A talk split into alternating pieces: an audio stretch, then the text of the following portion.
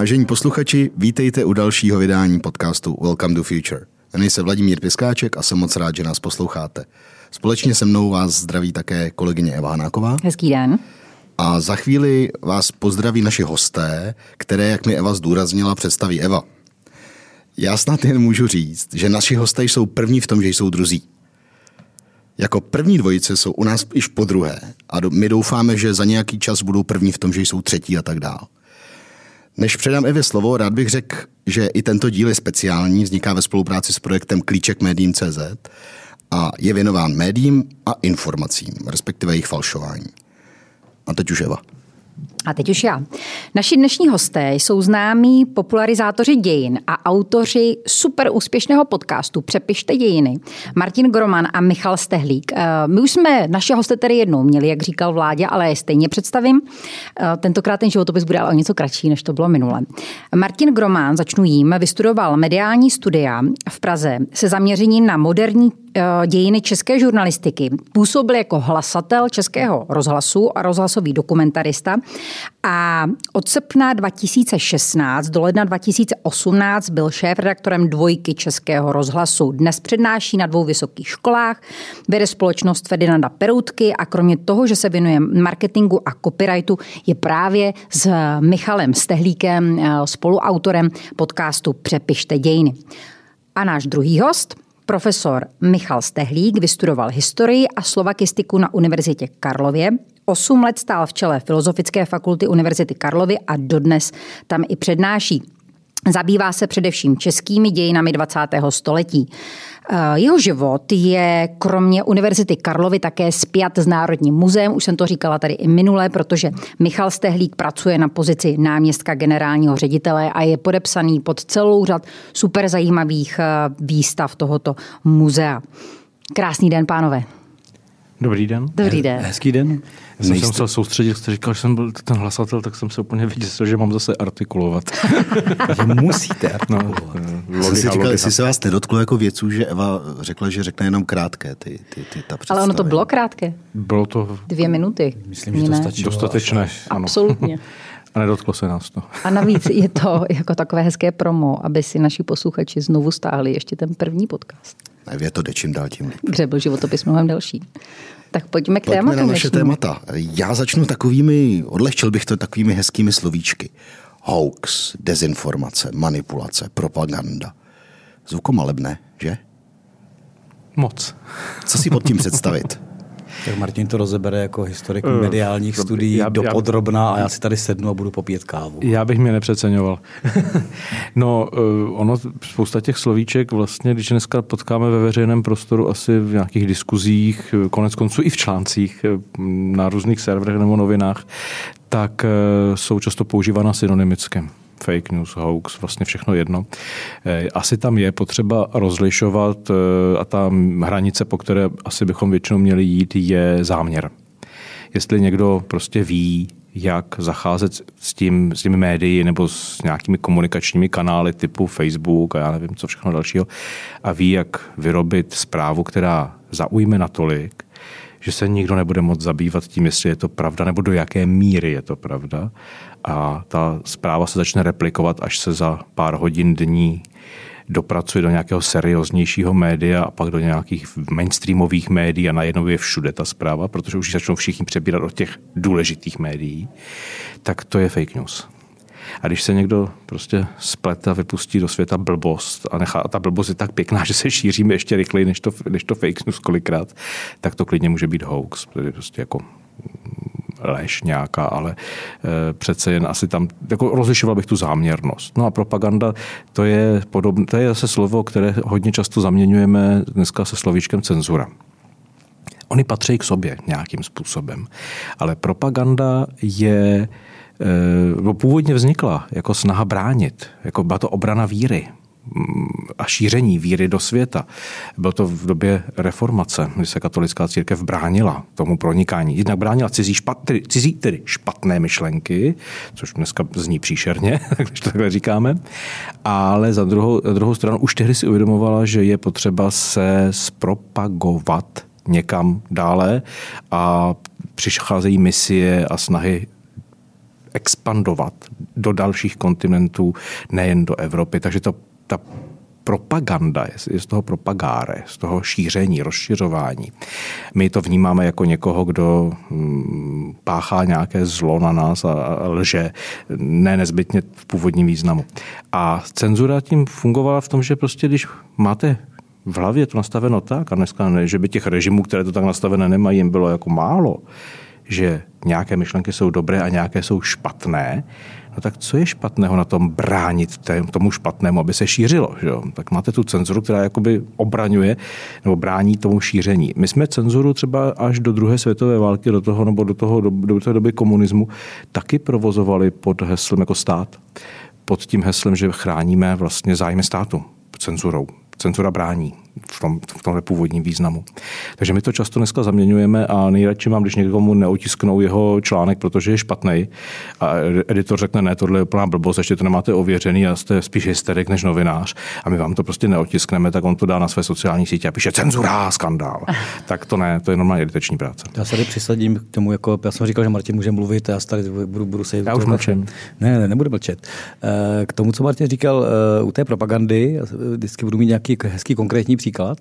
Eh, na to potom eh, v těch dalších staletích my máme propagandu s rovnítkem Josefa Goebbelse, když to řeknu úplně zjednoduše. To je prostě ten historický obrázek. Eh, ano, kořeny jsou někde u nás katolíků, kdybych to řekl takhle hezky, ale nepodceňoval bych evangelíky, protože v naší historii první velká propagandistická kampaň, kterou můžeme najít, je kampaň kolem porážky Friedricha Falckého a českých exulantů po roce 1620, kdy se rozjede obrovská letáková kampaň v celé německé říši. Český lev je na mnoha letácích, brožurách a tak dále. A ta česká válka se odůvodňuje, aby ostatní přesvědčila, má smysl za nás bojovat a vrátit se zpátky a vrátit ten trůn směrem k těm evangelíkům. Takže ta propaganda, jakmile vy vynalezete, vynaleznete tisk, máte smůlu. Pod nějaký internet proti tomu.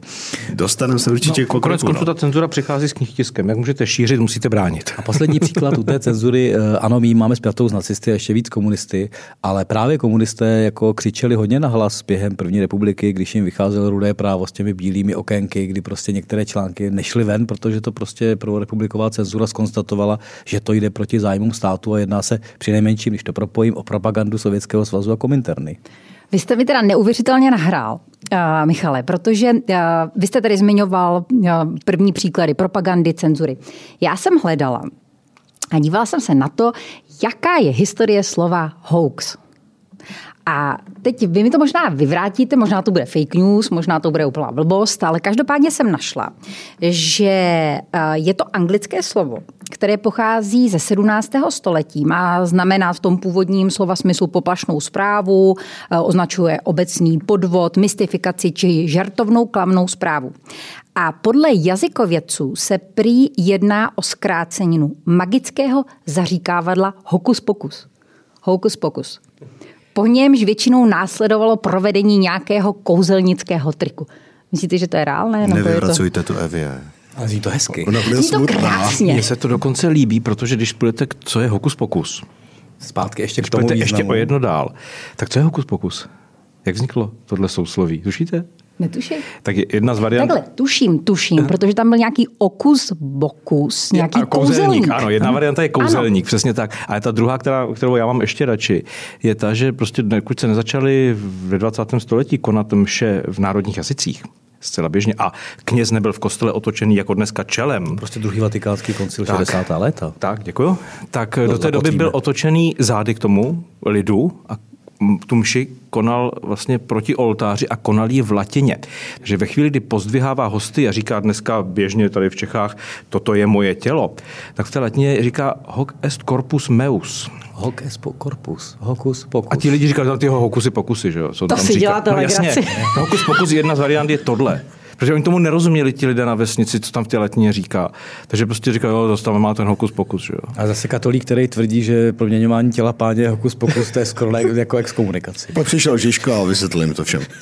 no to zase dost starozákonní, ten to vnímal ten to, to, takže, takže, to by mi, to by se mi líbilo, kdyby hoax byl vlastně původně z tohoto momentu vlastně vyšel. Tak já, to terminologicky bylo vtipný. Já taky hodím ještě jednu slovíčko, pak už se dostanu k vážným tématům, který zase baví hrozně mě, protože vlastně schrnuje všechno to, o čem se tady bavíme, do takový jako lapidární jedné věci. Víte, co je faktoid? Slyšeli jste to někdy? Faktoid? To je slovo, který před několika lety, není to tak starý, se pokusil definovat Washington Post, který napsal, pokud to budu citovat správně, It seems to be a fact, it could be a fact, but in fact it's not a fact. That's factoid. A mně se to hrozně líbí, protože to schrnuje všechny ty fake news a dezinformace, na který, na který vlastně eh, pro řadu lidí už to jsou prázdné slova, které nemají obsah, protože je slyší omílaný i lidma, kteří je používají přesně z toho důvodu, aby vyvraceli uh, něčí pravdu. A ten fakt mě se to vlastně hrozně líbilo, že to, že to schrnuje všechno. Tak. Každopádně, já ještě u toho, když zůstanu ještě to hoaxu, teda úplně mhm. poslední věc. Uh, pane profesore, kdy bylo poprvé použito slovo hoax tak já jsem rád, že konečně můžu být někdy vyzkoušet a nevědět. Ale vy to víte. Nevím, určitě. Nechám se podat. No Karel Čapek. Ah, to, to, to, nebylo, dokonce to, ve svém... to nebylo poprvé použitý, ale to vyskytuje ale to se u nás už ve 30. letech jako u Čapka třeba. No to myslím, jako jestli to bylo použité poprvé v Česku, já nevím, kdy to bylo ve Asi světě. se to nedá úplně jako, jako říct natvrdo mm-hmm. takhle, ale jeden, Čapek už ho má. Už, už, u Čapka v roce 35 ve válce z Moky, když používá anglického novináře, tak používá samozřejmě mm. termíny známé v anglosaském světě a hoax v tom románu je jako slovo, je tam zmíněný. Asi by se našlo někde v novinách, možná i dříve, hmm. ale uh, ono to se, ta první republika třeba ještě dělala to, že hodně přebírala, když si nevěděla rady a neznala tu věc, jako fakticky neexistovala u nás, tak jsme přebírali třeba ty anglosaské termíny a pak jsme si je počešťovali. Taky první dva roky rozhlasového vysílání se neříkalo rozhlas a vysílání, ale říkalo se čes, rádiový broadcasting než se, než se to terminologicky ale bylo to pár výjimek, protože my jsme samozřejmě hleděli víc do Francie, takže to, a bylo zapleveleno spíš jako francouzskými odkazy a Čapek jako velký jako anglofil do toho dostával hodně té angličtiny. Okay, takže to, to, nebyl, to nebyl Ron Funk. Ne, já bych právě uh, vydal povel zkušební komisi ve složení Janáková tiskáčka, aby, aby přestali zkoušet a uh, náš dotaz je inspirovaný tím, co vy jste říkal v vašem podcastu, kde mluvíte také o dezinformacích, hoaxech a, a dalších podobných věcech, kdy jste říkal, že vás zaujala studentka, která se hlásila k vám na školu, myslím, mm. která si myslela, že uh, fake news, dezinformace jsou uh, moderní fenomén. Moderní fenomén, dokonce jste říkal, myslím, 21. století ano, nebo 20. Ano, století. Uh, pravděpodobně jste ji nepřijali, tu studentku? To já nevím. Ale... To, to, to nikdy nevíte, dokud není sečteno. Dobře, ale pojďme, pojďme, pojďme... Já to pak zjistím až na přednášku. Pojďme ke kořenům. Co je podle vašeho názoru první významná, zachycená, dokumentovatelná dezinformace, aby jsme ukázali, eh, že to není problém 20. nebo 21. století? Tak kdybychom šli po dezinformacích a doložitelných dezinformacích a fake news, tak já eh, teď nechci citovat přesnou událost a Martin to vrátí do 19. století, ale já si mhm. myslím, že pokud potřebovali chetité porazit egyptiany nebo egyptiané chetity, případně římané vpadnout do Kartága, tak fake news ve smyslu propagandy, ve smyslu falešných informací, manipulace nepřítelem, já myslím, že musíme jít dokonce před Krista, protože to, to, to jsme si u toho našeho dílu jasně řekli, a kde v těch dějinách to fake news není. Naopak, ono je všude, jenom jde o to, jaké máte prostředky k dispozici. To, kde my se tomu věnujeme, je vlastně nějaká mediální až masmediální scéna, kde už se pohybujeme třeba v 19. století, ale jsem si úplně jistý, že v rámci klamání nepřítele se můžeme pohybovat klidně ve starověku, ale tam vám to neocituju jako přesně. Hmm to je jedna věc. Jakmile se budeme bavit o válečné propagandě, kontrapropagandě, tak prostě, jak, co lidé vedou války, tak vždycky v tu chvíli tam nastupují prostě dezinformace, záměrné klamání. Je tam, je tam ten záměr. Ten je jasný. V politice konec konců, taky asi od, od pravěku, nebo od starověku minimálně. Ale e, jako když se podíváte do studií a publikací, které vyšly o fake news a jejich historii třeba i v zahraničí, tak všichni se vztahují právě k tomu 19. století, protože e, to splňuje eh, několik předpokladů, které se tam už potkávají. To je masovost toho tisku, protože najednou máte prostě levné noviny, které vydáváte ve velikých nákladech, což umožňuje rotačka, protože knih tisk odchází do dějin a rotačka umožní prostě velké a levný, velk, velkoobjemový a levný tisk. No a další věc, která je podstatná, sice máte jako tuny novin, ale taky to musí někdo číst na prostě masa čtenářstva už existuje, že se zvýší gramotnost. Jo, takže najednou máte velké publikum. Jinak, když vezmete noviny i ve středověku nebo po, po, po, po vynálezu knihtisku, tak samozřejmě, že jako falešné nebo jako zavádějící bulvární zprávy tam jsou od začátku, protože už tehdy věděli, že jako sice můžete vydat eh, článek nějakého zajímavého intelektuála z univerzity, ale prostě eh, narození trojhlavého telete někde v Bavorsku nebo rozčtvrcená selka vám to prostě prodá líp. Takže tyhle věci se tam jako běžně objevovaly. Asi tak jako v Blesku se každé léto objeví učitelka sežraná na Jadranu žralokem. Prostě to jsou tyhle typy zpráv. Ale jinak ta základní informace nebo ta základní jako případ, kterým se všichni odkazují, je takzvaný Great Moon Hoax, z roku 1835, což je americký eh, deník The Sun, který otiskl sérii článků, asi šesti, pokud si dobře pamatuju, které líčili život na měsíci, ale cože jako líčili. Oni to hlavně jako kreslili, takže tam byly ti měsíčňané z křídly, jak tam poletují a jak tam žijou na tom měsíci. A to vyvolalo obrovský zájem o ten The Sun, který, kterému vzrostl náklad, takže ta ekonomická motivace toho hoaxu mm, byla poměrně zjevná a ne, nebyl bych jako naivní v tom, že bych si chtěl myslet, že dneska to je jinak, když šíříte fake news nebo hoaxy a publikum na to skáče, tak samozřejmě je to proto, aby to se tak dělo a vy si zvyšujete čtenost a zisk a tak dále. Ale tam bylo zajímavé, že ten autor se po pěti letech poté přiznal, asi, už toho měl dost. A přihlásil se jiný autor, který ho napadl s tím, že jako vy jste mi to ukrad, ten nápad je můj a vy jste to jenom jako využil, zneužil, ještě jste na tom vydělal. A ten zne, znectěný autor byl Edgar Allan Poe, který se k tomu hlásil, že přece nápad na to, jak žijí lidé na měsíci a jak se s tím dá pracovat, měl původně on. Takže to bylo celkem zábavné. A jsme někdy a to je pár let po no. Napoleonovi, to tak. ještě nebereme tak, že jsme v mass médiích na tož nějakým broadcastingu. A tak konec konců, konec konců jsme u té politiky, když zmíníte Napoleona, tak ten jako eminentně sledoval média, co o něm píší. Já do dneška mám rád, že to neumím citovat z hlavy jako celé, ale existuje taková série titulků, když Napoleon uprchne z Elby a vrátí se do Francie a dotáhne až do toho stodenního ten krásný příběh novinových titulků. Jo, jako. Jak ty francouzské noviny, první titulek je Netvor uprchl, pak to pokračuje takovou metodou, jako Bonaparte se vylodil v Itálii, Napoleon táhne Francii. Eh, Přivítejme gener- a, a, končí ta série jeho veličenstvo spí v Tillerích. a to jsou jako během pár týdnů prostě francouzský noviny. To svědčí spíše o páteři těch novin, než o fake news. Ale a to, to není fake news, ale to je jako hezké, hezké zpracování toho, jak, no. jak, se, jak, jak jedny noviny můžou měnit své názory velmi rychle. No, když jste byli v té Americe, tak mi napadá, že to není zas tak dlouho po tom, co jste zmiňoval tu polovinu polovinu 19. století, ale její konec, kdy pokud si dobře pamatuju, tak, eh, teda jsem tam nebyl, ale četl jsem o tom, tak válka Hersta s Pulitzerem o to, kolik prodají novin, vlastně vyvolá obrovskou, no, obrovskou významnou válku a celé je to postavené na úplných nesmyslech.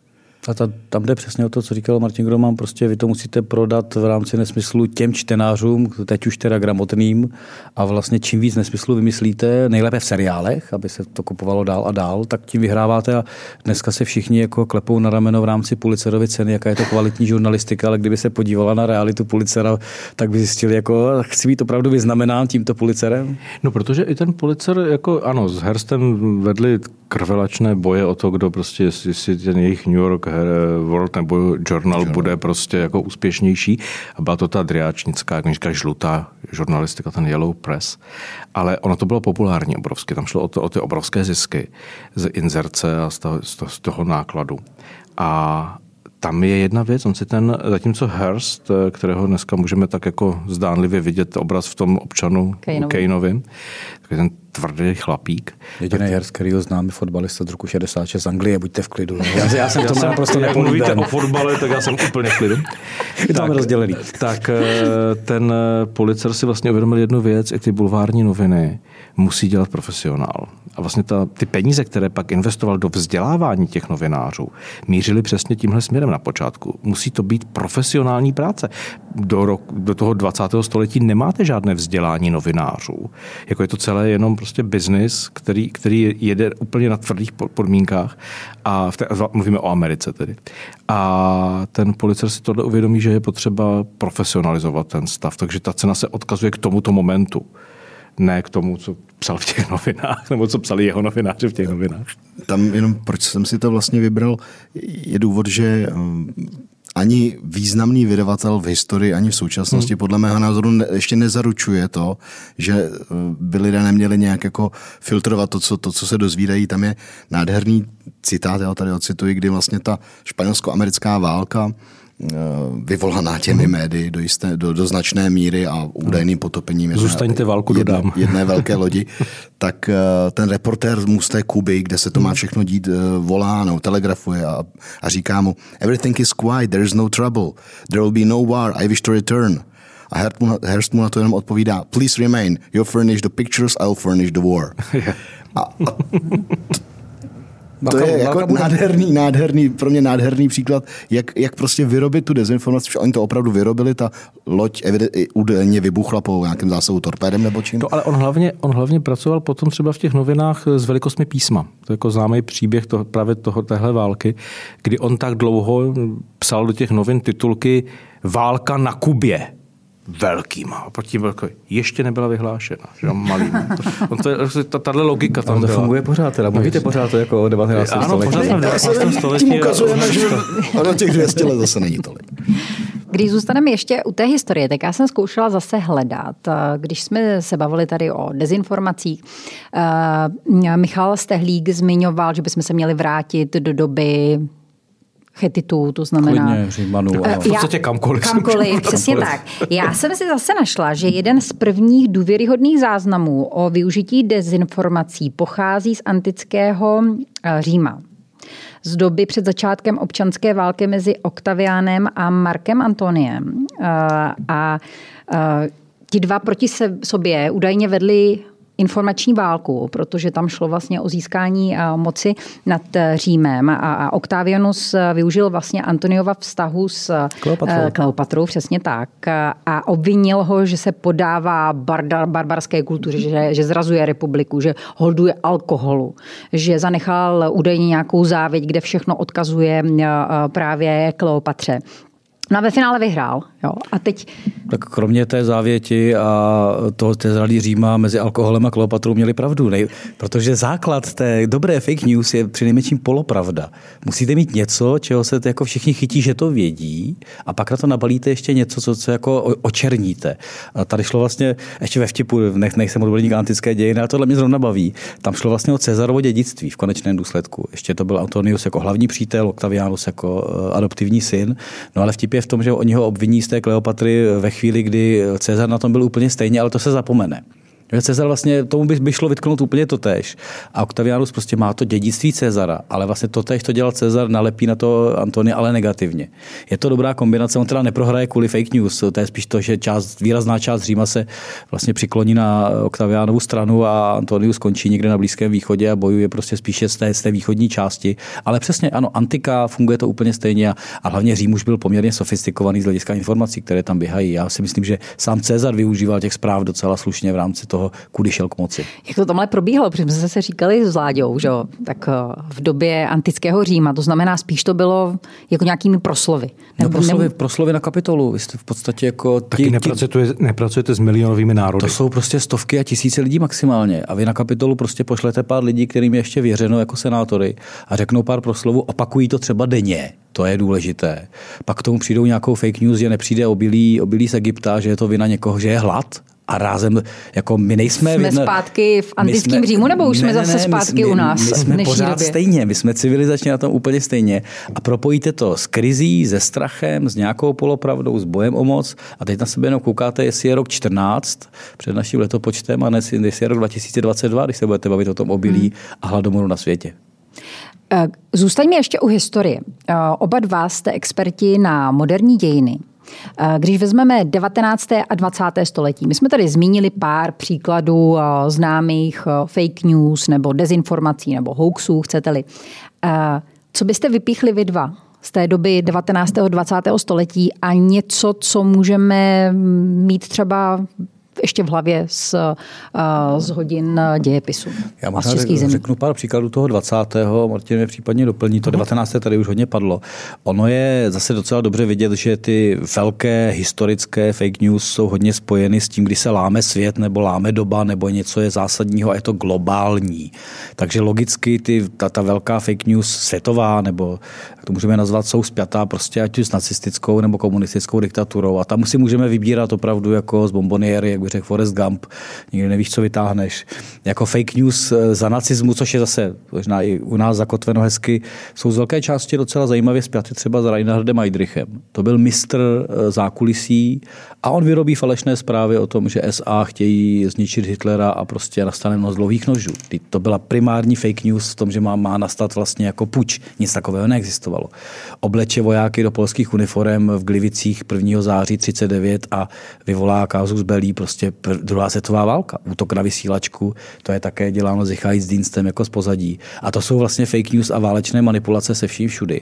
No a pak eh, naše oblíbená fake news od samého počátku, tam se mění znamenka každých deset let, je Katyň prostě objevíte katyňské hroby a jedni tvrdí ku podivu pravdu, ale jsou to nacisté, že to udělal Stalin a Stalin tvrdí, že to udělali nacisté a takhle jedete celé 20. století. A to jsou jenom tři takové ťuknutí, které možná v paměti máme. Rozhodně začátek druhé války nebo katyňský masakr. No a komunisté sami ty, ty jeli fake news jako v rámci propagandy průběžně. A tak on se s tím vždycky pracuje po nějakém politickém významu, podle nějaké potřeby. Teď jsme byli v posledních dnech svědky připomínání 80 let e, různých událostí hmm. z roku 42. Nejnověji to byly lidice. A na sociálních sítích od současných politiků jsme mohli číst, kromě bytí se v prsa, že už se to nikdy nesmí opakovat. Pozdravujeme na Ukrajinu. A e, takové ty věty, jako má to největší tragédie druhé světové války. No, lidice se stanou v květnu 42, jasně světu se zatají dech, protože to je obrovské eh, memento. Pojmenovávají se vesnice, havíři v Anglii sbírají peníze na nové lidice, všechno pravda nikdo to nespochybňuje. No ale v březnu 43 se objeví Katyň a máte tady 20 tisíc zabitých polských důstojníků. A nemluvíme o spoustě i u nás vypálených a zničených měst a obcí v roce 45 kdy se prostě jako a 44, kdy ty armády couvají a nechávají na, na východě, ale i na západě za sebou vypálené vesnice. Jako ten kontext najednou, jako samozřejmě, když jdete s věncem klást někam pětu dělat nějakou, tak jako chápu, že to na vás sedne a vypustíte takovouhle věc z pusy. Ale jako ty lidice byly tragédie, nikdo to nepopírá, bylo to velké, ale v optice té druhé světové války přišly další a další tragédie a světu se tajil dech průběžně. Jo, jako ten moment, jako nezůstalo to až do konce války stejné. Proměňovalo se to i za té války, ten pocit. No, jestli chcete nějaké komunistické fake news, tak to, to prostě... to jako jede od amerického brouka v mandelinky bramborové. To myslím, že v hlavě taky máme. A to vlastně je fake news jako biologické zbraně. Všichni půjdeme na to pole sbírat, abychom na tom poli vlastně válčili. To je ta válečná retorika. Možná připomeňte pro posluchače, kteří už to prostě na začátku 50. let se zjevila ve veřejném prostoru kampaň, že Mandelika Bramborová ničí naši úrodu brambor, proto jsme na tom tak špatně. Jako vítr ze západu zanesl jsem jako z letadel vysypává. to ze západu, to je pravda. A ze západu fouká vítr a z těch letadel jsou vysazovány mandelinky, které mají zlikvidovat tu úrodu, což eh, Ondřej Sekora kreslí to šlo mandelinky. Dětí, přesně tak to byla děti prostě kampaň. měli kampaň slabikářová Když téměř. si dáte na YouTube Mandelinka Bramborová komunisti, tak vám vypadne nezbytně to video, který tam je, tuším ještě stále, což je ta oficiální jako video do kin, nebo to, ten filmíček 10-15 minutový do kin, ve kterém se ukazuje, jak ta mandelinka nám zničí tu úrodu a jak se jí brání, jak ji máme sbírat a tak dále. Ale to bylo pro kina, takže pro dospělé, kteří šli večer na film, tak předtím dostali prostě školení o mandelince. Ale pro děti se prostě nakreslil Ondřej Sekora, jak Ferda Mravenec jako bojuje s mandelinkou prostě. A fungovalo to? Prostě jednoznačně. To bylo, až po děti to šlo. A vlastně eh, zpátky se toto vrátím. Oni skrze jako to sbírání brouka řekli, to je naše jako eh, válečná zóna, to je náš zákop, kde teď bojujeme proti těm jako západním imperialistům. A bylo to fake news úplně se vším Ale třeba ve, stejn, ve stejné době v těch 50. letech prostě ten svět žije celkově v očekávání třetí světové války a jaderného konfliktu. Takže i v Americe máte, neříkám, že jsou to fake news, tohle byla fake news vyloženě, ta mandelinka, ale v Americe máte velmi podobně vypadající filmy, které se také promítají v kinech, kde třeba se e, řeší e, duck and cover, což je takový ten jako schovej se, a, jako, jak myslíš houkačku, tak skoč ke zdi na rohu ulice a, a, a zbal se. Jako to, to jako, a zase ukazují to, když jdete do kina, jak se máte rychle schovat kam, když jdete do práce, když jste ve škole. Jo, to video je vlastně velmi instruktážní, jako, jako občanská obrana. To proti... už jste hranici té propagandy. Tak, vlastně. Už, už jste na hranici propagandy, protože vlastně ukazujete, jo, jdou po nás. Jako ten, bude útok, připravte se na něj a nic. a když to obrátím jako z toho Wall Streetu zpátky do Československa, pak se vrátím na Wall Street, jako to, to centrum imperialismu, tak to je další film, protože už jsme u filmu, už jsme u toho, kdy se ty věci objevují mm-hmm. jako na tom, na tom plátně, když v podstatě státní bezpečnost víceméně ubije uh, pátra Josefa Toufara mm-hmm. a on mhm. zemře prostě v té Ležerově ulici, v tom, v tom sanatoriu po operaci, tak se vytvoří jako ještě předtím s ním, ale už to nefunguje, prostě dokumentární film, který má nejvíc, největší počet kopií v naší historii který šel do kin. A vlastně tam je ten čihojský kříž, který se má pohnout na, na tom oltáři. Z toho kříže v, animovaně vedou drátky do Hradce Králové, kde je biskupství. Tam se zahýbe křížek na tom biskupství. To už je animovaný film. Pak to jde do Prahy, v arcibiskupském paláci to udělá jako Cili Link, pak to jde do Říma, tam to udělá taky Cili Link. A celé vždycky ty převodní páky, abyste odbočili, tak to je protažený jako biskupskou berlou. A ta berla biskupská, to jsou jako ty církevníci, kteří jsou jako zlotřilí. A pak to jde dlouho přes moře, tak nevíte, kam to doputuje, z té číhoště z toho křížku. A tam je obrovský kreslený pavouk v pavučině s nápisem Wall Street. A ten tahá za to nikdy. Který za to celé tahá. A, to mělo a tady jste mezi fake news, že to Toufar udělal falešně až po tu propagandu, kde se to napojí na ty, na ty zlé západáky. Takže, a to jsou 50. ale nemusíme být jenom v 50. Já myslím, že takový poslanec komunistický Vilém Nový, který přijde po smrti Palacha z tezí, že Palach měl být polit studeným ohněm čili jeho zátopek a, obviní a další, konkrétní, konkrétní postavy. No. Eh, Kohout přemluvili k tomu, že se polije něčím a bude to jako, že vlastně oni připravili fake news pro to zahraničí, akorát mu dali špatný rostok a on jako umřel a tohle pustí jako do oběhu a ti lidé se soudí. To je to zase jako... věc, která dneska nám trošku jako vymizí, protože třeba to, tohle s tím falešným ohněm bylo v Hořícím keři. V té sérii HBO, mm-hmm. tam tahle linka vlastně je, ta obhájky, některá má být tedy Dagmar Burešova, vlastně řeší tenhle příběh. Ale už i tam samozřejmě nemůže být ve filmu všechno a vymizí třeba to, co tehdy lidé museli vnímat, že Vilém Nový, tento stalinista, který prostě jako fakt je, tak je otec Kamily Moučkové jako, to, to, v tom prostoru bylo známo i v té době a jako... Složité osudy. Jako, ty osudy jsou fakt někdy jako Nehled, zapeklice. Nehledě na to, že těch pět lidí, které on obvinil, eh, obvinili nového ze lži a z pomluvy a šli k soudu a jeden z nich jako odvolal a omluvil se soudruhu novému, že nechce kazit komunistovi jako jeho názory a to byl Emil Zátopek. Tento vzal jako, jako, tento, ten jako ale nebylo to poprvé ani naposled.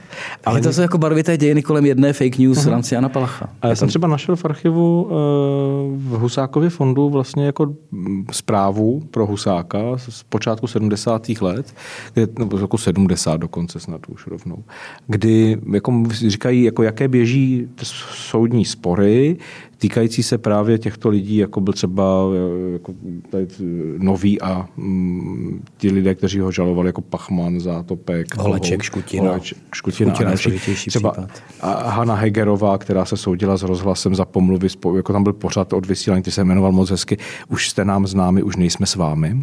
A tam byla dehonestována Hanna Hegerová, tak se bránila, eh, bránila se Marta Kubišová proti pornografickým snímkům, které s ní byly další fake news. další fake news a tak dále. A oni tehdy v té zprávě pro toho Husáka říkají, e, budeme to řešit, ale podle současné legislativy ti lidé žádají omluvu a odvolání těchto zpráv a my nejsme podle současné legislativy schopni to zamítnout. Jinými slovy, musíme jim vyhovět. Takže my počkáme, až se upraví legislativa, což uděláme rychle, a převolíme soudy v Praze, takže se pak najde z těch nových soudců jeden, který to celé zprovodí ze světa, což se mimochodem povede do půl roku. do půl roku to smáznou, protože si prostě změní podmínky, změní si parametry, jak potřebují a jedou. Že? Já jsem před eh, tak dva, tři roky zpátky byla na, eh, na veřejném, jak to nazvat, eh, prostě promítání filmu, dokumentárního filmu, který byl o jedné z největších dezinformačních akcí komunistické státní nebo tajné, eh, tajné služby. Eh, byla to operace Neptun, Neptun eh, někde na Šumavě, že na, v Černém jezeře. To, to bylo moc pěkná akce. A ten, a ten film mimochodem není vůbec špatný. Ano. Já jsem, já jsem byla překvapená, protože upřímně řečeno do té doby jsem o tom nikdy neslyšela. Můžete říct tento příběh? No, ono to bylo jako hodně dobově zakotveno. Když to vezmu jako od konce a začátku, začátek je konec druhé světové války, a teď se řeší válečné zločiny. Dobře, teď to nějak běží, mezi tím se svět rozdělí na východ-západ, je to složité. A v 65. 20 let poté, mají být promlčeny ty zločiny v rámci války a teď se řeší vlastně, aby se otevřely ještě některé případy, jak to udělat, jak prodloužit lhůtu na promlčení. Nechám úplně stranou, že československý stát omilostnil lec, které gestapáky a poslali na západ jako rozvědčíky. Jo, to je jiný příběh. Ale vlastně Československo přijde ve spolupráci s Sovětským svazem s tím, že jakoby falešně najdou na Šumavě v Černém jezeře prostě bedny, inspirují se dokonce už případem nalezených beden jinde, kde s chodou okolností budou prostě materiály, které budou dokladovat tu protektorátní či jako e, činnost za třetí říše, aby se ještě mohly otevřít některé případy. Jenomže ty bedny tam jako mezi tím jako uloží lidé jako Ladislav Bitman a další STBáci a mají tam materiály dodané z ruských archivů, respektive to, co sovětská rudá armáda ukořistila a nemůžou říct Sověti, tak a my tady máme další zločince, protože to by jako v studené válce nefungovalo. A když se náhodou najdou bedny a Československo řekne, máme další válečné zločince, tak se to rozjede se vším všude. Čili je to vlastně výroba akorát tam byly drobné chybičky. Já bych nepřeceňoval právě jako bravuru těch estebáků, jako byl Bitman, kteří to způsobili a vymysleli. Eh, oni vlastně poměrně dlouho čekali, než Sověti se uvolili a poslali ty materiály nějaké, takže jako materiály přišly a pak to bouchli do beden, schovali teda do jezera, vytáhli, udělali nepročetli. K tomu, nepročetli, udělali tiskovku a na okraji těch materiálů byly ku podivu poznámky v azbuce, což se jako v Praze za třetí říše asi stane málo kdy. Ale jako. soudruzi udělali někdy chybu, protože v některých těch bednách byly úplně i prázdný papíry, pokud si dobře vzpomínám jo, jo, z toho prostě dokumentu. Binec, no. No. Jako. Ale Štrougal k tomu měl pěknou tiskovku, jako no, to zase k tomu, jak se Štrougal tvářil jako ten pragmatik, který o ničem neví, tak tomu měl tiskovku a zjevně byl informován, že jde prostě o primární dezinformaci, která jde do světa. Ale mělo to velký zájem světových médií. To je přesně vidět, tak že se našlo něco to já jsem k tomu chtěl poznamenat, že jeden typ fake news nebo dezinformací Dobře, Mandelinka je to ovlivňování nějak jako názoru toho národu třeba, nebo jako postoje toho národu. Ale vlastně ten z mého pohledu možná nebezpečnější typ je tohle, co, co mělo, vy jste řekli, tu historii předtím, ale ta historie potom, eh, jak jste říkal, on, o to byl zájem docela, ono to ovlivnilo dost věcí. Otevřelo to některé kauzy. Dokonce. Otevřelo to některé kauzy a vlastně byla to úspěšná dezinformace tím, tímhle tím způsobem. Úspěšná i tím, že část lidí se dostala dosti do hledáčku, objevila se jména, ta jména se prostě začala vyšetřovat i v tom západním Německu, což s tím západním Německo mělo trošku problém, protože tam žilo spousta lidí, kteří se nevyšetřovali a pak k tomu přišlo třeba v 70. letech. Takže ano, bylo, bylo to si No, ale až jenom, jenom do té chvíle, než Bitman uteče. Protože on emigruje v 68. Otázka, můžeme tady, jako byl to rozvědčík a byl na tom západě už v 50. letech. Rozvědčíci, co utíkají, jsou vždycky Mně se vždycky líbí, že nějaká migrační vlna a nějaký chytrák přijde s tím a řekne, víte, ale v té migrační vlně můžou být taky lidi, kteří to tady s náma nemyslí dobře. No to se takhle dělá od jak živa. Jako když je migrační vlna, jako konec konců kapitán Minařík do té svobodné Evropy taky odchází v roce 68 jako mladý kluk z Brna, který prchá před okupací, že? A už v tom Brně byl známý jako STBák. Takže eh, to Bitman odchází v roce 68 do taky, Spojených států. A odchází do Spojených států a pak tam před kongresem při slyšení to jako pustí tu akci Neptun. Celé to tam jako, takže vlastně nakonec v tom Černém jezeře trošku toho štrougala skoupe taky, taky jako jo. Tam už to pak přestane fungovat, protože už je to propagandistická akce, už je to fake news a už to, Mě už to ztratí tu sílu. Z téhle doby, nebo dřívější trochu ještě jedna akce, o které jsem shodou okolností dělal dokument televizní, akce Kámen. Hmm která, což je velká komunistická akce, která končí dlouhodobým uvězněním řady, řady katolíků, především z Jižní Moravy. A to už byl zase typ, jak ty fake news a jak ty dezinformace používat opravdu jako vůči vlastnímu obyvatelstvu velmi natvrdo. Tam je ještě jako zase další vlastnost těch fake news. Ona, když jsem zmínil, že na jedné straně musí vycházet z nějaké polopravdy nebo něčeho, co je uvěřitelné, tak zase oni mají jako dobré pole tam, kde není moc informací. A vlastně tady se hraje na, jde o útěky za hranice, jde o jako vlastně schopnost nebo možnost emigrovat nebo jít do exilu.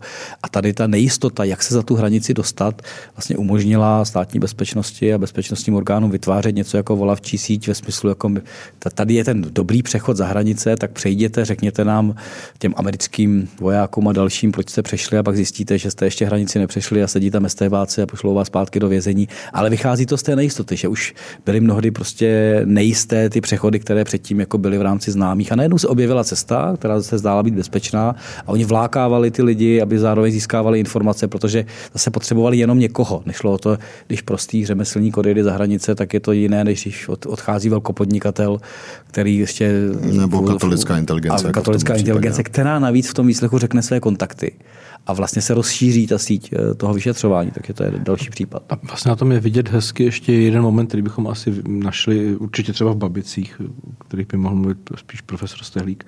Eh, tam je, kromě té pravdy, toho zrnka pravdy, je tam to očekávání. Chtění. Já to chci takhle, aby to tak bylo. Já chci, aby to byla pravda. Konec konců dneska u spoustu čtenářů, konspiračních webů a tak dále můžeme to shrnout do věty. To je úžasné, oni píšou to, co já si myslím. A tohle se dělo i v těch 50. letech, konec konců kdykoliv. Je to jako, nějaké vycházení vstříc? Já chci, aby, pocitu, aby prostě mm, komunismus skončil do švestek, tak budu prostě věřit tomu, že už, už každou chvíli se to zhroutí a pak budu sedět na tom kufru 40 let a čekat. Že? A tohle se mimo jiné jako zkusí a vlastně to funguje dodnes, třeba na moje rodiče, upřímně když, když přepnu na jinou část historie, ale vlastně v podobném trendu, ti lidé prostě mají naplněné ucho něčím, co jim přijde jako hrozné. Když se, když se spustí prostě kampaň proti undergroundu v rámci charty a v rámci vlastně let 75 až 77, no tak to není tak, že ti lidé jsou proti režimu. Oni jsou to chuligáni a narkomani jsou mimo to sociální prostředí. Takže vlastně ti obyčejní prostí lidé, co stávají prostě v pět, aby v šest do práce, mají své děti ve školkách, školách a žijí své životy mezi ROH a dovolenou, tak tady mají nějaký vlasáček, který si ještě kdo, kdo si, kde si píchají prostě něco dožil. Major, myslím, že všichni viděli v Major dílu Zeman, Major Zemana Major Zeman, boží. Ale ono to funguje do těch hlav, že takhle si představujeme ten okraj společnosti a nechceme tam pouštět ty děti. Já to říkám v tom vtipu, že část těch lidí z Androše, té další generace, říkala, no, a tehdy byl ten dokument, přesně fake news, dokument Atentát na kulturu, kde se splácají všechny teze od Milana Knížáka po underground a pustí se to do televize. Vidíte, to, taky fake news. to jsou ty hrozní, a ještě tam už špatně citují. A část těch Androšů nových říká, no, a můj tatínek major Československé lidové armády mě posadil v 15 před televizor a řekl, podívej se, jak je to hrozný. A já jsem se na to podíval a řekl jsem, chci být jako oni. tak ono to občas, jako, ale pro tu mladou generaci možná, ale pro tu generaci, říkám, mých rodičů, kterým bylo tehdy jako 35 a 30, to bylo, to je opravdu ten okraj a spodina společnosti a to, že významná část z nich jako dobře měla nějakou zkušenost s drogami a rozhodně to nebyl většinový charakter. Ale vytvoří se ten obraz, který máte už předem, že to je to je to stranou a to v, té, to v těch fake news funguje. Ale Utvrďte se ve svém názoru. A ještě tam je jeden prvek a to je ten, že se to neposunulo. Že prostě po, Václav Havel po roce 90 svlíknul ten svetr, který mu vytýkali babičky v 89. Říkali, no prezident ve svetru, hm, hm, hm, nebyl na to zvyklý, pak si vzal sako, no to je ale slušný člověk a už to jede, že jo. A na, najednou se překlopí do, to, do, do toho jako kritizovaného, neznámého pro většinu té společnosti v člověka, kterého respektují, berou a můžou být k němu nějak kritičtí, ale za to jako první leta má téměř diktátorská. Že jo? Ale u toho undergroundu se to nestalo. Prostě tam se nestalo, že by se stal underground kulturním mainstreamem po revoluci. Že by se řeklo, jo, jasně, tak jako jsou vlasatí, jsou prostě svébytní, originální, ale ti plastici hrajou jak diví, to je prostě úžasný. Takhle. by to, jako, že by se Jeden to... z těch lidí se stal šéfem Národní galerie, pokud se nepletu. No, to Stál, ale myslím, že Národní galerie ale ne, a většinou... To, protože byl, že byl alternativní, ale protože byl jaký měl známost. No, spíš, spíš, spíš bych řekl, od kdy je Národní galerie mainstream. Tak a navíc, to je další ale... kulturní, kulturní mainstream, jako tam zůstal, jako zpěváci zůstali prostě, jací byli a největším zpěvákem zůstal Karel Gott, prostě jako ne, ne, nepřeklopilo se tohle. Kdyby tady bylo 30 let jako toho, že ten někdejší underground se dostane do centra, toho, té pozornosti, no tak dneska ten tak, náhled těch rodičů tak bude taky jiný. to nepřál tomu undergroundu. No, jasně, samozřejmě, to je to samozřejmě jako hloupé od začátku. Jako z podstaty věci se to nemůže stát. Každopádně, teď už jsme se pomalu dostali eh, v těch příbězích eh, z doby komunismu právě do doby po revoluci. Nedostali, já bych ještě chtěl jít do historie. Já, tady, do historie já, já mám taky ještě jednu věc, kterou jsem no, vůbec no, nezmínila, která mi přijde jako, jako vlastně úplně fatální a je v ní úplně všechno, o čem se bavíme. Zrnko pravdy, které je polopravda, očekávání společnosti, pověry, které fungují od středověku. A to je Hilsneriáda na konci 19. století, začátku 20. Prostě pověra o rituální vraždě, když židé prostě vraždí křesťanské pany kvůli krvi domacesů, což je od středověku. Od toho... Jako není jediný prokázaný případ této věci, jako že by se to na, zakládalo na čemkoliv pravdě. A běží to v podstatě, kdy najdou mrtvou Upolné a Nešku Hruzovou, teď se obviní židovský prostě chlap Hilsner, Masaryk se do toho vloží, ne protože říká Hilsner je nevinný, ale říká, nemáme důkaz, že je vinný a rituální vražda je pitomost ale stejně odsoudí v dvojnásobném procesu k smrti, pak dostane jenom do životí, pak ho propustí Karel I. už za první, za první války. Ale vlastně to je neuvěřitelně silná pověra a fake news, která běží od středověku. Já se obávám, že někde pod dnešek, když před lety ještě Adam B. Bartoš uh, nosí květiny kam si k polné a je to vlastně absurdní, ale funguje to. A jak tomu vždycky přidávám, jako to je to, kdy jsme se možná my stačili díky Masarykovi maličko vyrovnat s tím antisemitismem tohohle typu. Ale když se podívám na Slovensko, které po roce 45 má několik pogromů, po konci války, kde vlastně židovský lékař někde v Topolčanech očkuje děti a jedna z matek, kterou odmítne očkovat, řekne, že zabíjí děti očkováním a teď dojde k pogromu na Slovensku. Po konci války, zdůrazňuji, tak to je vel, jako velká síla, která se tady pořád v tom veřejném prostoru pohybuje. Tak to jsem ještě chtěl zmínit, fakt, uh-huh. a to jsme někde na počátku 20. století. Já jsem chtěl ale, jenom... ale má, trvá to do dneška, v jakési rovině.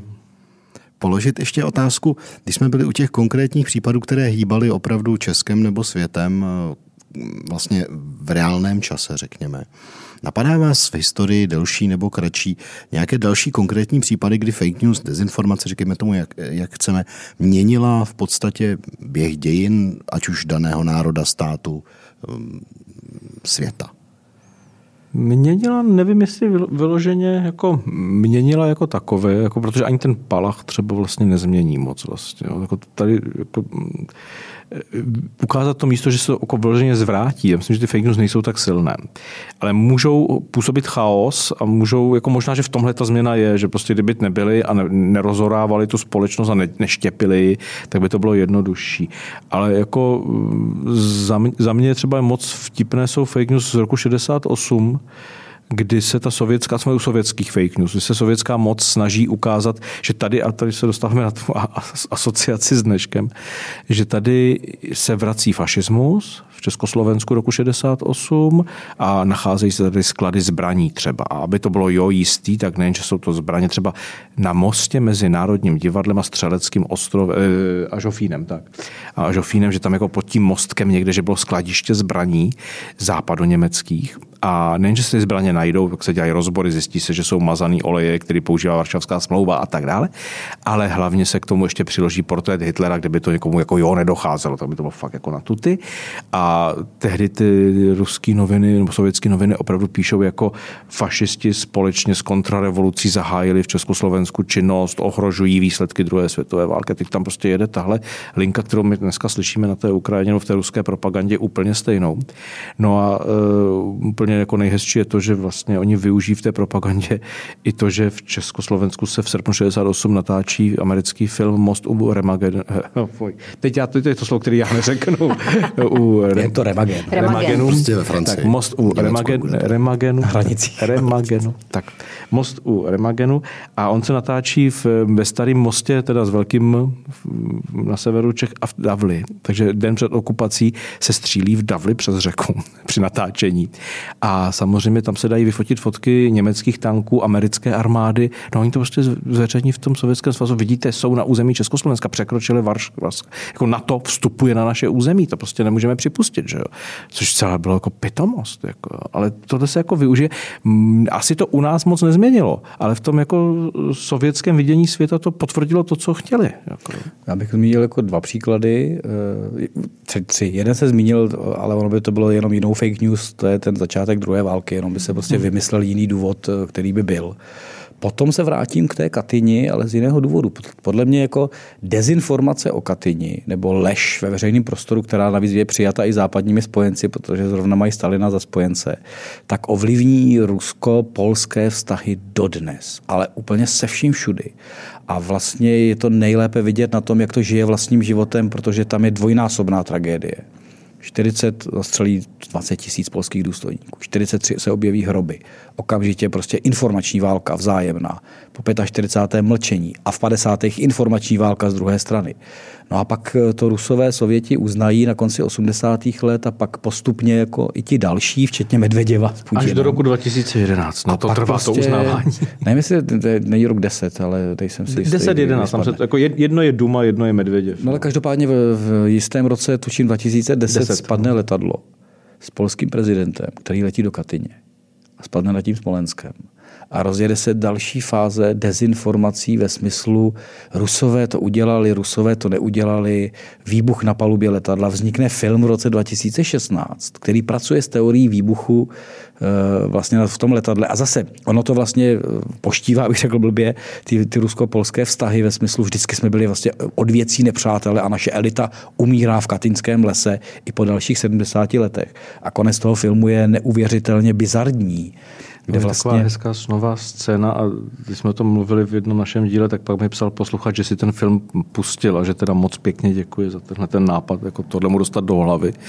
A tam je scéna, kdy eh, ta, myslím, že novinářka, která to tam jako je u toho psaní o tom, jako to vyšetřování, tak najednou stojí v té Varšavě, vidí ty pomníky zasypané těma kyticema a teď tak se opře o zeď a zasní se. Prostě prolínačka mlhá. A najednou jste v Katyni v roce 40, jsou tam ty otevřené hroby a před nimi stojí ti polští důstojníci v těch uniformách. Ten rok 40, tam najednou je fyzicky. To by ještě šlo. A stojí u těch prázdných hrobů a takhle jako koukají do té krajiny. Teď někteří jsou ti generálové, že jo? někteří jsou ti v nižší hodnosti a tak. A najednou tak do sebe drbnou takovým jako pozor, teď se to děje, teď se něco stane. A z té mlhy vychází prezident eh, Kačínský, Kačínský s manželkou a, a se všemi těmi dalšími vojáky, s tím generálním štábem, který byl na té palubě toho letadla, s těmi občanskoprávními aktivisty a padají si vzájemně ty dvě delegace do náručí a objímají se, ty generace Poláků se. Rusy. Teď prostě u té Kateni jsou spolu. A ta novinářka stojí v té Varšavě, hledí na ty davy, jako sní o tom. A tím ten film končí. Nepřesvědčil jste mě, abych si to stáhnul. To eh, asi ne, ale zase... Asi to nebyl ani můj záměr, ale jestli chcete jako... Kolik polských jestli, občanů se ale kdyby, ale kdyby vám někdo náhodou tvrdil, že dneska v Evropě nikdo nepáchá propagandu, tak tenhle film je hezká ukázka státní propagandy. A z jiné strany. A z jiné strany. A řekněte mi, my když se o tom bavíme, tak v podstatě se zdá, že od dob těch chetitů, respektive antického Říma, je to lidstvo nepoučitelné. Existuje z historie nějaký případ, nějaké civilizace nebo třeba státu, který si dokázal s fake news, dezinformacemi vlastně nějakým, který si s nima dokázal zatočit? Naopak, to je součást charakteru, to není o nepoučitelnosti. To myslím, je, myslím, že to není otázka poučit nebo nepoučit. To, je, to se ví, že to tak je, jenom to má jiné prostředky, metody, tak. medializaci, masmedializaci, ale neexistuje podle mě případ, kdyby se v systému bez toho dalo žít, protože to je vlastně hloupě řečeno, tahle ta nebezpečná část je přirozená součást ale spíše otázka, Kam jak, to půjde? Jak, no, půjde to, abych vám řekl, ale nechci citovat Egona Bondyho, celý svět se řítí do ďáblovy tři tečky. A možná to řekl jiný undergroundový básník. Ale každopádně je to součást, a tam jde opravdu o to, jako jak a zda jsme schopni najít nějakou hranici, a to už je spíš někde mezi politikou, legislativou a já nevím vlastně čím, se něčemu podobnému bránit. Ono zpátky, já bych vlastně použil to, co říkal Martin Groma na začátku. Najednou tady máte masmediální prostředky, jiné než Gutenberg. A najednou tady máte... I jiné než rotačka. a jiné než rotačka. A najednou tady máte gramotnost, ale gramotnost nikoliv uh, odlišit informace, ale gramotnost si je přečíst a utvrdit se v nich. A vlastně jediná cesta je, aby ta gramotnost přestoupila z prosté četby do přemýšlení. A to je vlastně nemožné. Víte, třeba jako... Otázka... Vy jste skeptik. Jsem, já jsem skeptik. Já myslím, že to je na místě. Ale ono, jako otázka, jak to regulovat, jak to řídit, jak, to, jak s tím pracovat. Samozřejmě, můžeme tady říkat, že jedno je věc eh, mediální gramotnosti, kritického myšlení a tak dále. Kolik lidí v té společnosti to bude mít a bude schopnost s tím zacházet. V tomhle bych byl fakt skeptický, ale to ještě neznamená, že to nemáme dělat. Jako jo, prostě snažit se třeba jako mladou generaci eh, vzdělávat, jak fungují média, jak se k ním stavět, co jsou média vůbec. To má samozřejmě svůj význam pro demokratickou společnost a má to být. Ale nepřeceňoval bych toto, že prostě tady máme páku, za kterou zatáhneme, tak se něco vypne. Třeba lidé přestanou věřit fake news. Nesmysl. Ale co je jako zásadní, je to, že eh, není jako síla podle mě a nemůže být, která by vypnula lidskou touhu po vzrušení, po skandálu, po něčem, co potvrzuje mé mínění a tak dále. Když vidím čím dál krajnější, protože těch krajních věcí máme spoustu a neustále překračujeme nějakou hranici. A když, jako vidím, když vlastně. prostě vidím jako vládu, která v dobré víře pravděpodobně vytvoří post zmocněnce pro boj s dezinformacemi, který chudák jako v poslední měsíce dává akorát rozhovory o tom, jak nemá lidi a peníze, což je strašně jako pěkný, že takhle, ale jako to je taková hezká ukázka. Nic jiného nečeká vypá. Jako, jo? jako ne, není funkce, která by tohle vypla. Jako, a zase, když budete chtít cenzurně tomu bránit, tak jako první republika se taky cenzurně v rámci svých možností, a ty technologické možnosti neznamená, že byly horší, byly dobové, jako jsou naše dobové, tak se jako snažila bránit tomu, aby nacistická propaganda pronikala do Československa. Víte, jak to dělali? Bylo na konci 30. let zakázáno vozit z Německa, z říše, k nám nacistické tiskoviny, kterých tam byly stovky. A pokud jste si ji přivez, tu tiskovinu, a neudal jste se na celnici, řekl jste, pardon, já se tady vezu nějaký štyrmer nebo něco, tady ho máte, spalte to. Tak, tak, tak jste si to prostě přivez do Prahy nebo do Kolína a vaše povinnost podle toho zákona byla jít a odevzdat to na četnické stanici. Vidíte, jak je to bezzubé? A teď si vypněte jako, ten server v rámci toho teď, všeho. Jako, řeknete, tak, si, tak vypneme server. No tak oni se přešupačují na jiný servery, zakážeme lidem, aby to mohli číst. Nehledě jako, na to, že v dějinách je nejhorší věc uh, obecně, ve chvíli, kdy se nám rozjedou podobné věci, že každá akce má o to ostřejší reakci. Ve chvíli hmm. prostě nějakého jenom úkroku. Vy vezměte si téma to vypnutí části serveru v rámci válečné situace něčeho. Eh, všechno, všechno to je to samé jako debata o volebních právech. Hmm. Eh, všechno má tu zpětnou vazbu a zpětný ráz. Ve smyslu, jako udělejte nějaký krok, který okamžitě dostanete za uši, že je cenzurní. A vlastně to jenom zaktivizuje ty, kteří vlastně doposud třeba neměli tu podporu, ale vytvoří téma nesvobody. A to je vlastně hrozně nebezpečné. Najít na nějakou střední cestu, kterou já teda jako... No teď jsem se chtěla zeptat, pánové, a kde je teda ta cesta z toho ven? Jediná cesta je střednědobé vzdělávání a to jsem skeptik, naštěstí ne nihilista. Ale to je tak jako... Ptám se z toho důvodu, že uh, už před lety my jsme v, v našich médiích uh, psali spoustu článků, které se týkaly samozřejmě eh, dezinformací a fake news. Některé titulky byly ve stylu, prostě, že třetí světová válka se povede na internetu, že dezinformace a fake news jsou nukleárními zbraněmi 21. století. Souhlasíte s tím? Jako hyperbola je to zajímavé. Základ je v tom, že vy vlastně pracujete s úrovní populace nějakou, vzdělanostní. A ta nebude, a tudíž proto to vracím zpátky. Tyhle bombastické titulky můžou vyvolat takový ten šok, co se to děje. Téměř jako používáte hitlerizaci, prostě válka, nukleární, smrt, všichni, co se to děje, aha, zprávě, proč? Ale jiná věc je, dokud nezměníte vzdělanostní úroveň, tak se vám nestane vůbec nic a pojedete na první dobrou jenom na tyhle titulky a tohle nepomůže. Dobře, aby jsme nekončili takhle... A my takhle vždycky končíme. Já to vím, protože ale, ale, ale, ale, ale, vy nechcete. Já to nedopustím, já to nedopustím, protože tohle je podcast o, vlastně o budoucnosti, no o, o krásné, krásných zítřích. Ale my jsme teď neřekli nic jiného, než to, že budoucnost bude stejná jako minulost v tomhle ohledu. Neříkáme, že bude horší, nebo že to je... No, jako... Proto nás děsíte. uh, řekněte, řeknu, proč se na to ptám. Já jsem teďka koukal na nějaký pořad, nevím, proč jsem to zapnutý, a tam byli herci. A ty seděli a říkali, říkali nějaké historky a byly hrozně jako veselé. To se děje furt. Já jsem si říkal, pro boha, jako kde, jak si to ty chudáci furt musí vymýšlet, to není možný, jako teď to je hrozný, hrozný job, tohle, co dělají. Ale byli zábavní a bylo to dobrý. Uh, nějakou vtipnou fake news, kterou jste zaznamenali a kterou byste jako dali takhle na závěr do placu, aby jsme trošku jako skončili jinak než v vašem podcastu. Máte svoji oblíbenou, nevím, jestli je vtipná. A nebo třeba uh, největší uh, fake news, kterou, které vy jste uvěřili a která se ukázala po letech. Teď se dívám na pana profesora, to znamená z pohledu třeba historie. Vyberte si nejvtipnější, tu, kterou vy jste... Uh... U nás se nekončí intelektuálně, u nás se končí takhle. Tomu já rozumím. Já... My tak jako na sebe trošku rozpačitě koukáme. Já, já hrdě si myslím, že jsem neskočil na žádnou fake news v rámci toho, že něco bylo, bylo jinak. Já jsem možná v jisté fázi, fázi věřil, jo, možná ne fake news, ale eh, to bylo to, že jsem chtěl, aby něco nějak dopadlo a ono to tak nemohlo dopadnout v dějinách. A bylo mi 14, 15, 16. A strašně jsem chtěl, aby Československo zůstalo Československem. A hrozně jsem věřil, že ty dva chlapy se v té vyletu Gena dohodnou, vyjdou předtím a řeknou Československo bude. No a nebylo tak to je třeba takový vtip pubertálního adolescentního hocha, hocha, který měl téměř slzu v oku, když se neschválil název Československého státu v parlamentu v roce 90 a byla pomlčková válka. Já jsem jim věřil chvíli. A to byla spíš důvěra, jako, že něco to není úplně, zachovat. ano, to úplně není dezinformace, ani hoax, ani fake news, dobrá. Ani pozitivní, ani dobře. Pozitivní, ale nedá mi to. A Martin určitě něco vymyslí. Já vlastně nemám asi něco, takhle si rychle nevybavím, k čemu jsem kde naletěl ještě milionu věcí a, a ještě mnoha, mnoha věřím bez zesporu stále, ale jako každý z nás.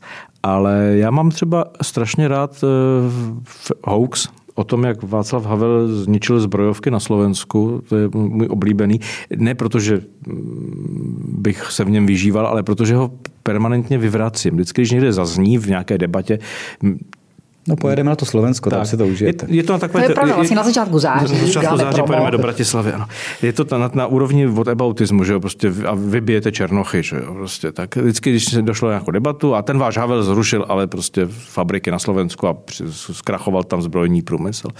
No tak... No, oni skončili a průmysl zkrachoval. No to jo, akorát, že v roce 87 a 88 o tom jednala Československá federální vláda a Adamec plánoval, protože samozřejmě odběra, největšími odběrateli toho zbrojního materiálu byla Líbie, Egypt a podobné státy, které sice odebíraly, ale moc toho neplatili, takže se to ne, začalo nevyplácet velmi. A Adamcova vláda na rok 90 plánovala, že ještě plánovala rok 90, tak plánovala vyrobit 43 tanků. Nová vláda, která nastoupila v listopadu, v prosinci 89, tak řekla, to nepůjde, vyrobíme těch tanků 107 a pokusíme se je prodat, aby, aby to nesedlo na zadek.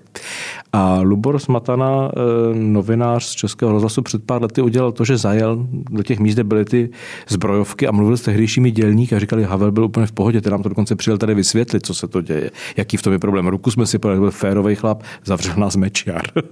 jako, ten příběh je trošku, trošku jiný a hlavně, hlavně jako Havel jako prezident nemohl zavírat fabriky, že jo? Jako tam, tam tohle, tohle nebylo. Ale ta Adamcova vláda už s tím jako měla problém a už to chtěla zavírat, protože tam to přímo je, jako tohle, tohle nebude fungovat. Nicméně, Václav Havel byl v té době prominentní dizident, takže ono na tom něco bude. Jasně, samozřejmě, mohli za všechno. No tak jenom fake news kolem Václava Havla, prostě vytváření úplně alternativních obrazů o tom, jako... Ale proč o tom mluvím? Já vždycky, když to vyvracím, tak samozřejmě ten protiargument je, Jsi si tím jistý? Říkám, jsem si tím úplně jistý, že to takhle je. Prostě ty dokumenty k tomu jsou, Havel v tom nemá to. No ale mi se to takhle líbí. Ale, pře- ale a to přece. je prostě jako, ale a, přece ta věc je hezky. Přece, ten argument, smůlu. nám se to takhle líbí, my to takhle chceme, ten je neporazitelný. a pak, že nebudeme končit optimisticky. Pánové, moc děkujeme za opět zajímavé povídání a těšíme se zase brzy někdy naslyšenou. My děkujeme. My též děkujeme. Děkuji.